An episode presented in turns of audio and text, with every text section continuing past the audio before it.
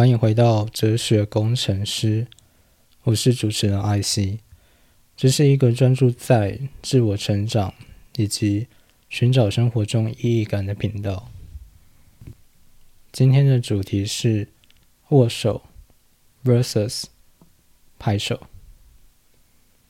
那在进入主题前，简单的先聊一下。今天是圣诞节，大家。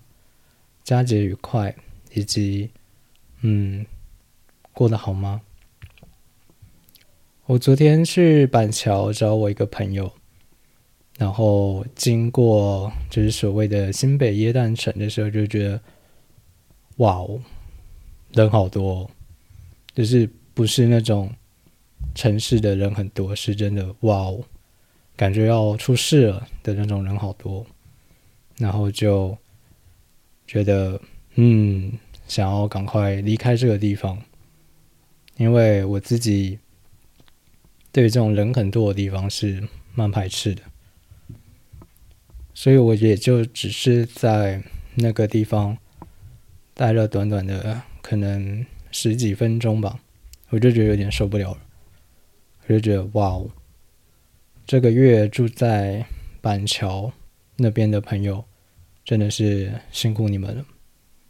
可能每天上下班都要承受这一种，啊，非常多人在这边游荡，然后非日常的一种行为。那就进入到今天的主题吧。故事一：握手。握手感觉是。很像是在训练小动物一样，就是波奇握手，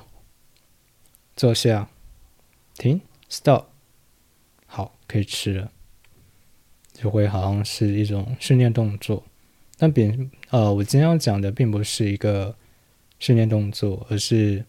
比较跟人跟人之间的。就如同我上一集所说，我最近去参加了。朋友的朋友们的线下聚会，然后后来就听到他们事后反馈，有一些关于当天内容的一些反触。那其中就有一位，因为我之前并没有实际见过本人，都是在线上，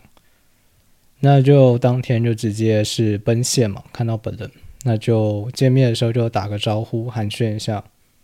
那我就跟他握个手，那他后来。的那一次后面的那个反馈就是说，哦，说我握手蛮有力的。然后另外一个跟我比较认识比较久的，就有稍微提了一下我们当时，因为我们认识比较久，他就有提到以前的我的状态，以及这几年的一些转变。那我就其实觉得蛮有趣的，就是，嗯，每个人都像是一本行走的书。那你认识很多不同时期的人，就像是把书签放在，把你自己作为一本书的书签放在不同的人身上，放在不同的地方。我最近跟一群朋友吃饭，然后其中两个就是他们是。国中、高中的同学，然后现在是室友，然后我就听他们聊聊天。那你知道，男生就是吃饭就是讲很多干话，然后还有很多很好笑的那种很智障的一些话，然后行为，然后就是呛来呛去。然后我就听他们讲他们以前国中、高中在干什么的时候，我就说：“我靠，你们怎么都记得啊？”这感觉都是半辈子之前的事情了。然后他们就说：“哦，你知道见到以前的当时的朋友的同学，你就会想起来。”那我就哦，难怪，因为我已经很久没有、很少会去见以前学生时代的的朋友了。我的朋友圈已经不知道换过多少人了，其中大部分的人都都走散。非洲有一句谚语，应该啦，应该是非洲了。起码我读到这句话的时候，他是这样说的：如果你想要走得快的话，你就一个人走；但如果你想要走得远的话，就一群人走。我年轻的时候想要走得很快，所以我换过很多轮朋友。每段时间做的事情不一样的话，我就把朋友圈全部打掉，重来。然后就是有点把生活圈特化成我当时要执行的方向跟目标。但只要我再决定换个目标，或是做些不同的事情的话，我就把这些朋友圈全部舍弃掉。那当然，在一不断不断舍弃的过程中，有一些人留了下来，但绝大部分并没有。因为我年轻的时候，我想要很快的达到我想要到达的地方，然后过了这么多年来，过了这么多年后，回头一看，哦。我身边剩下的朋友不多了，当然这句话是蛮中性的了，就是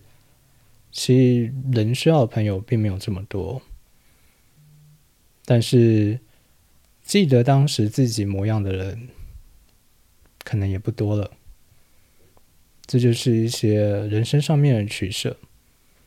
那这跟主题有什么关系呢？我觉得是。包含在年轻的时候，因为想要走很快、走很远，嗯，主要是走很快了，然后就不断的去认识新的朋友，不断去舍弃一些感觉对自己没有帮助的朋友，于是就并没有太习惯想要去建立太深刻的连接。当然，有一些深刻的连接是，呃，在。一些没有预料到的状况，没有预期到的想法，没有预设的一些前提下面，去获得的，是非常高成分的侥幸。而在后期，这一些留下来的，其实也不是那么明了，他怎么留下来的。就如同那位跟我认识比较久的朋友所说的，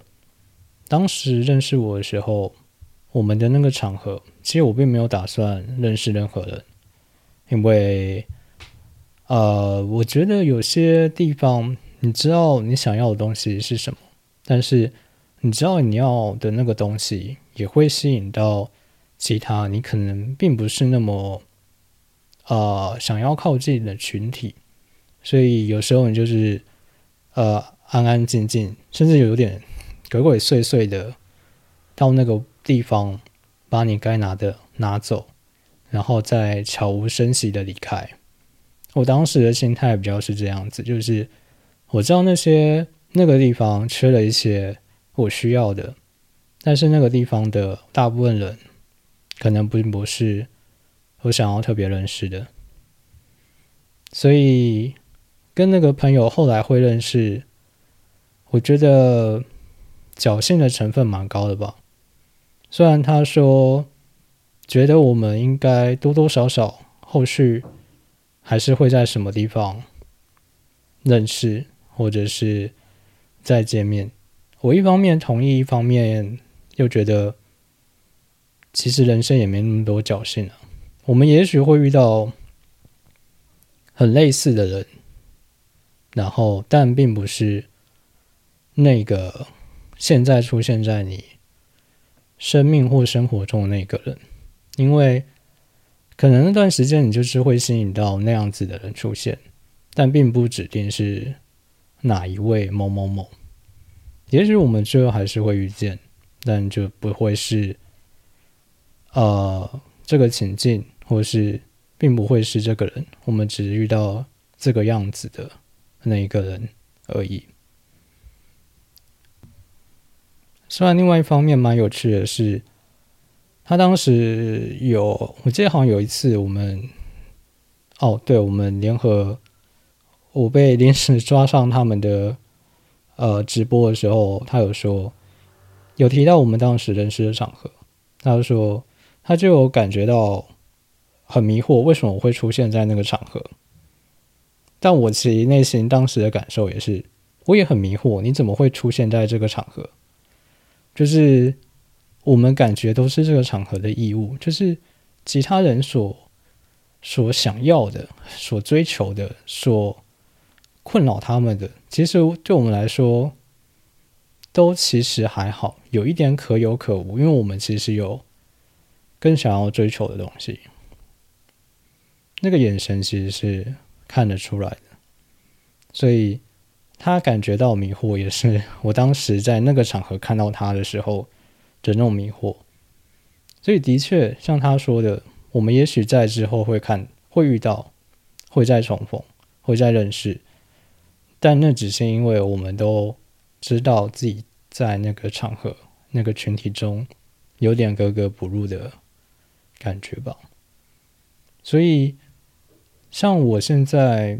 经历过蛮多场合了，我其实大概可以抓到怎么在一群群体中找同类，或找同伴，或者是找战友之类的。我觉得当经历的人看过人多一点之后，我觉得眼神是。蛮能在你还没有跟他实际接触之前，先感受他大概会是一个什么样的人的的一个蛮好用的标指标或者是观察物吧。也就是说，你如果先想要认识一个人的话，你先远远的稍微看一下他的眼神，或者是他的一些肢体动作，你大概可以。有一点感觉他是个什么样子的，大概做过哪些活动，有时候大概甚至可以猜到他是什么职业的，这个有点夸张了，但有时候就是可以，然后大概可以了解到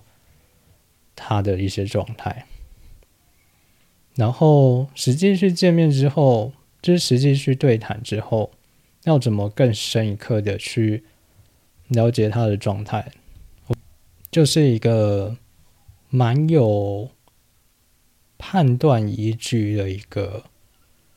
做法。首先就是你握手时机，然后他的反应，就是诶，他是有一点愣住吗？还是他是有点畏惧？因为有时候就是，呃，我不知道，如果你有遇过的话，你大概就可以理解我说，就是当你有时候你伸出手时候。对方会有一点有点畏惧的感觉，就觉得啊，这个人可能不太 OK，就是他可能有一点不自信，或者是有点畏畏缩吧。你就觉得哦，他可能没有办法跟我就是成为比较深刻的一些互助关系等等的。那有一些人就是，哎，你伸出手的时候，他感觉到你的善意。然后也伸出手，然后握下去的那一瞬间，你大概可以一定程度知道对方的身体状态。其实手可以透露的资讯量很多，像是，呃，我有一个朋友是护理师，我之前摸他手的时候，我就说，哎，其实摸你的手真的可以感受到说，哎，一些你的工作的。或者是你个人的一些特质，就是他是呃需要劳力的手，所以他的手是有力的。然后，但他的手又透露一些柔性、一些温柔的感觉。然后我就觉得，嗯，好有趣哦。就是这有点难形容，但是你就是多少有些可以感受到。然后我那个护理师朋友那时候也说：“诶，你的手跟我想象中不一样，因为我是。”工程师，然后我以前又是可能比较走学术，他就预设我的手可能就是没有举过太重的东西，但我的手其实蛮破烂，对，我的手其实蛮破烂，就是呃，因为做重训举铁嘛，然后以前又打格斗，然后又练过一些古法的武术，然后又弹奏一些乐器，所以我的手就是永远都是有茧的，永远都是有个地方硬硬的，然后永远都是有一些地方就是茧是有点裂开的，就是太过频繁的使用某些位置，所以就我的手就是出乎他预期的有一些刚裂吧，不知道怎么形容。同样的就是。呃，我有我第一次去见一位我的武术老师的时候，我也握过他的手，他的手是我握过最像是铁块的，真的是握上去的瞬间，我觉得好像是在推一块非常大的石头，然后非常的有力，然后感觉到真的是非常多年的。累积的那个厚度，那个也是让我非常印象深刻。所以从那之后，我如果想要跟一个人有比较深刻的连接，或者是接触，或者是我有意识到这就是一个 social 或社交的场合话，我就会又握手。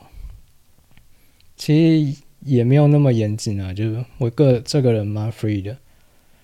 但反正，在握了很多人的手之后，就会多少体会到，可以多得到一些这个人的一些，尤其是身体资讯，像是这个人的，呃，比如说身体的是不是健康的啊？因为如果你握的用力用不用力，其实跟你的自不自信跟你的体力有关系。然后他手伸出来的时候握的那一下，是不是急着要收回去，或者是什么的？其实就可以感觉到，哎，他现在是紧张的，还是什么样子？就是其实这小小的动作可以透露的资讯蛮多的。然后这也是今天刚发生的故事。对，圣诞节啊，我早上一如往常，就是周末嘛，我就会去健身房举铁，就是。呃，做做重训，然后我就做着做着，然后我就注意到一个呃外国妹子，然后我就觉得哦，她身材蛮匀称的，然后就是就是动作都觉得哎蛮蛮好看的，所以我就，但我当时在练，我就没有多想，我就是专心练，然后练完我要走的时候，我就。就是要走的时候，装完手，然后哎，对哈，我刚刚那个妹子，不然去认识一下好了。然后我就看到他，我就稍微绕了一下场，然后我就看到他，然后我就走过去，因为他在地上好像是在做卷腹，还是还是什么抬腿的动作，忘掉。然后我就走过去，然后就离他以一点点距离的时候，我就蹲下来，就就跟他打招呼，然后就说，觉得他蛮可爱的，想认识一下，然后。我就看到他的表情有点，我不知道信呃，想信要怎么形容，就是干带着一点有点抱歉吧，就是啊，我就想说哦，他要讲什么，然后我就听，然后说，哎，他只是来来台湾拜访一个朋友，然后哦，他只会待一个礼拜，然后他已经有有办了，然后我就 OK 啊，就是，那我当下其实。的迷惑就是，诶，因为我在的商业健身房，我还真不知道他可以只只练一个礼拜之类的，然后我就问这个问题，然后我们就小小讨论一下，然后我就说，OK 啊，我只是想要过来跟你说，我觉得你蛮可爱的，就是呃身材蛮匀称，感觉很健康，然后他就说，哦，谢谢你过来告诉我这些，然后他就。说他叫什么？其实我已经忘掉他叫什么，因为我啊，我有点脸，我有轻微的脸盲，跟我超级不会记名字。然后他就伸出手，然后跟我握手，然后我跟他说我叫什么，然后我就祝他有呃愉快的一周，因为他就来台湾一周嘛。然后他就告诉我圣诞快乐，我说哦对，圣诞快乐，这是一个非常简单的、非常干净的一段对话。我觉得当这段对话过程中，就是即使我开始过去就是称赞他很可爱，然后即使他告诉我说他已经有办了，他只来台湾一个礼拜，我还是告诉他说。这不影响，我觉得你很可爱，或者是，呃，我为什么觉得你可爱这件事，这两件事不冲突。我只是来告诉你，我觉得你很可爱。那有没有后面，其实对我来说没有那么重要。而当我充分表达这件事之后，他就伸出手。我觉得这就是他认同的一些我对他的认同，以及呃，他接受了一些。我们之间的确后面可能没有没有办法有什么，但在当下有一些连结是很确实的，所以我们就握了一个手。他的手其实蛮坚毅的，我不知道怎么形容，就是如果你有跟意志比较坚定的人握过手的话，你就会大概知道我的意思，就是其实，在。呃，其实女孩子的手一般都比较比较柔软，对，所以想法也比较柔软，比较没有那么坚毅的感觉。对，这就是我觉得有时候对我来说比较可惜的地方。所以透过这个今天刚发生的一件事情。想要为这个主题稍微收敛，或者是提一点感触的，就是其实伸出手这件事情，是代表我愿意在真实世界中跟你有一些确实的连接。那当然，这个其实比较像是呃提出一个算是请求，或者是邀请。但是你有没有办法通过这份请求或邀请？其实，在当下，有时候还是会有些人，可能就是就握完手就觉得，嗯，这个人可能有限，挺可惜的。但无论如何，当我伸出手那一瞬间，就表示说我在尝试与你产生一些真实的连接。我想这个时代，我们都活在一个非常虚拟跟线上的一个场合比较多，有时候我们会忘掉一些真实的东西，所以尝试去多有一些真实的体会，可能多少还是要来自于一些真实的肢体的。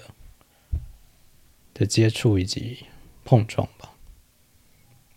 这就是故事一。故事二，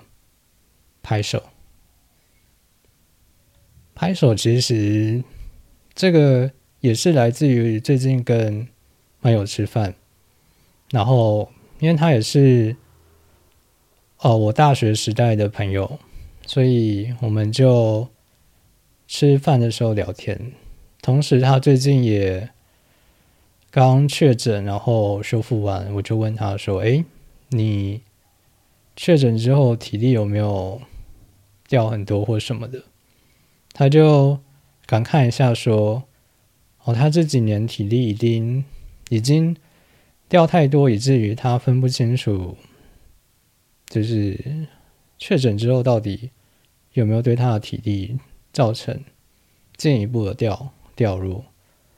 那我们就聊了一下以前的一些状况，然后他就有一些感触，就是他真的觉得持续是一件很难的事情，因为为什么他体力会掉很多，就是因为他这几年运动量跟以前比起来少了很多，而在当时我们是我们当时在大学的时候，只要去吃午饭。只要经过操场，我们都会去拉单杠，然后拉很久。我们就是去吃个午饭，然后我们就先拉单杠拉个十分钟、二十分钟。然后其实你经过操场的时候，你知道每天经过操场，尤其是固定的一些时间段，你就会固定遇到一些人。然后像我们就称呼有位叫猛男，因为他也是总是在那边拉单杠，而且是裸着上身拉单杠。然后我们都觉得他很屌，因为就是身材很好，然后呃拉单杠很帅，拉单杠的动作很帅，可以大车轮啊。然后基本上我们每天去的时候，那个时间点他都会在那边。然后他看起来是一个，当时看起来他三十几岁吧，所以就是一个工作人士。然后我们就聊到这件事情，然后我那个朋友就说：“维持真的很难。”然后他后面一句话就说：“他看着我，他就说大概只有你有办法。”然后我就有一种有一种侥幸吧，侥幸以及哦，何出此言呢？这位大大。因为我并不觉得我是多多意志坚定的人，我只是有自己的目标，然后努力尝试往目标走。我并不觉得我意志有到多么的坚定。然后我就问他说：“何出何出此言呢？”他就说：“哎，你都有持续在重训健身，而且起码到……”几呃，到疫情前，我都还有持续的、持续的在打格斗，然后他就觉得说他很佩服我这样子，但我就回复他说，我自己对于这件事情的理解是，你不能让自己要去想，就像是我都是早上去健身房的，最近其实蛮冷。我早上起来也是会，会想要多睡一会，会想要觉得哦，身体还在酸，还在不舒服，我今天是不是可以休息了？但我的体会就是，你不可以去想，当你感觉你快要有这样子的想法的时候，你就要停下来，你就要停止自己有这样子的想法，让身体交给一个习惯或自动。呃，有点像是自动驾驶吧，就是一个对自动驾驶状态，让你的身体自动去按照过去的记忆去做一些行为。先不要想，然后你做个几下，再回来想，反正你到时候可能已经在健身房，或是你已经把鞋子穿起来，走出家门了。到时候你可以再想说：“我看真的好冷哦。”但我已经出来了，或者是哦，我已经在健身房了，那我就做吧。我觉得有时候维持一件事情最大的秘诀就是你不要去想。但你长期来说，你可以去思考说：，哎，这件事情对我的人生是否有帮助的？这件事情是否？有更多优化的可能性，这件事情是否是可以持续下去的？持续一年、两年、三年、五年、十年、二十年、三十年、一辈子，是否？是否？你可以去一段时间去问一下自己，但是你在做的时候，不要问那么多，就去做吧。这样子，就是我对于如何维持下去小小的秘诀跟体会。很多时候，其实，在持续往前打磨、锻炼，或者是探寻一些自己更好，或者是生命的一些可能性的时候，它是会带一些。呃，不舒服、痛苦、迷惘、困惑，都是有可能的，甚至是有时候是不着边际，没有尽头，没有方向。但有时候你就是要一直一直做，一直走，一直前往，然后不要时不时的去思考说我这样对不对？有时候就是先往下做，然后给自己定一段时间，去电视的检讨、电视的复盘。但做的时候先不要想那么多，只是有些事情。它可以开花结果，它可以得偿所中，它可以有一个被看见的机会，但很多事情是没有的。就像在我们的记忆中，那一位猛男，他可能只是因为他喜欢吊单杠，一个讲出来都会觉得有点，哎，我在说什么？别人的。兴趣怎么这么 fancy？就是露营、重机啊！我怎么我的兴趣就是吊单杠，而且我还每天花半小时、一小时去吊单杠，跑去大学里面吊单杠，会觉得有点上不了台面。但他还是持续做这件事情。如果你有一件事情，可能没有那么。值得拿出来说，那么上得了台面，但是你真的很喜欢，然后你愿意持续花时间去精进这件事情的话，我觉得你很值得为自己鼓掌拍手。有时候听别人讲一句话，或者是看别人云淡风轻的提了一件事情。我都可以感受到他背后那么多的纠缠，那么多的不舍，那么多的放下跟放不下。听懂的瞬间，真的会很想要为他鼓掌。于是我就鼓掌了，但可能现场一片安静，但我。希望在那一刻，我的掌声可以听进到那位说话的人的心里，知道说，让他理解到说，诶，也许我知道你可能有些事情不愿意讲的那么白，那么清晰，那么明，呃，那么摊开的去去呈现，但是我听懂了，然后。我敬佩你这样子做。如果没有人为你鼓掌的话，就请让我为你鼓掌吧。这就是故事二。那到这边就是今天的全部内容。那再次的祝各位圣诞节快乐。佳节平安。那如果你喜欢我的创作的话，请在各个 Podcast 的收听的平台追踪我的频道。然后，如果你有任何想法、感触、反馈想要给我的话，欢迎来 Instagram，